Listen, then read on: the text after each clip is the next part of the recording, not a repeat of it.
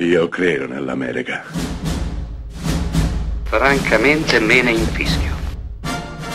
Io sono tuo padre. Anna Nishimasa. Rimetta a posto la candela. Rosa bella. Che musica senti? John Baez, Johnny Mitchell, Wings, Buckman Turner Overdrive, Spandau Ballet, Soft Cell. Shinny.com. It's a night trip to a candy shop where Ciao, è qui l'audizione.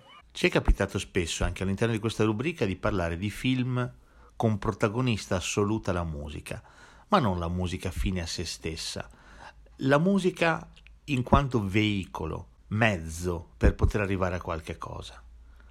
Beh, eh, se penso ai film musicali, ai film dove un gruppo di persone cercano di esprimersi attraverso la musica, cercano di fare qualche cosa attraverso la musica, eh, non posso non, eh, non tirare fuori un film del 1991 diretto da Alan Parker, che ci manca tanto, è mancato qualche mese fa, che si chiama The Commitments.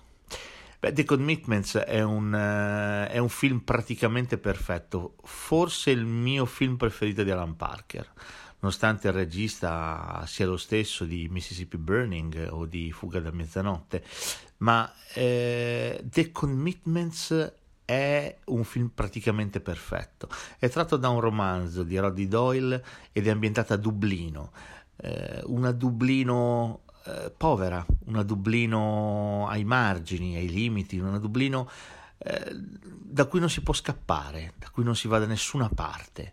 Se nasci lì, lì resti, perché non conti praticamente nulla.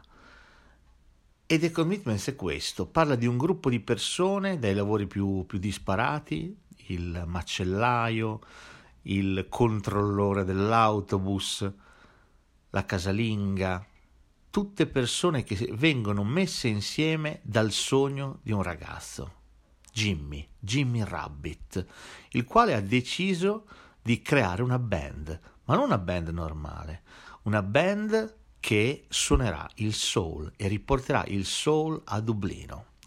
Eh, il progetto funziona, il progetto funziona perché il nostro dedica anima e corpo a questa cosa e mette insieme tutti i vari musicisti, tutti i vari caratteri che gli servono. Li andrà a cercare, li andrà a scovare e creerà probabilmente la band perfetta. Tra loro c'è anche un, un, trombettista ormai parecchio âgé, parecchio in là con gli anni, Jimmy Fagan, detto Labbra, il quale millanta, o forse chissà, forse è vero, di aver suonato con i più grandi musicisti del mondo, da Elvis a Wilson Pickett.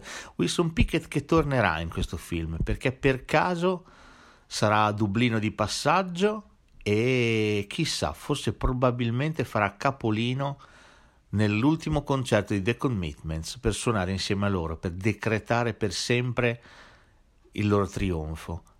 E come avrà a chiosare uno dei protagonisti del film, sì, avremmo potuto essere grandi, ma sarebbe stato banale, così invece è poesia. Sì, The Commitments è poesia, perché racconta l'avverarsi di un sogno che quando sta diventando troppo grande, troppo tangibile, troppo reale, come succede sempre ai sogni, finisce. Nota finale parecchio interessante, eh, dopo la realizzazione del film, il gruppo è rimasto formato. I The Commitments di fatto si sono formati come gruppo vero e proprio e hanno cominciato a fare concerti a Dublino, in Irlanda e non solo. E questa è una cosa che mi piace molto, mi piace molto quando la realtà, la realtà filmica diventa anche realtà vera. Mi piace molto quando ciò che è un sogno, come un film, diventa qualcosa anche di tangibile. È l'esatto contrario, no? di, solito, di solito siamo abituati a vedere la realtà messa in cinema Qui è successo il contrario, il cinema è diventato realtà e questa cosa agli occhi di un vecchio cinefilo come me non può che farmi piacere.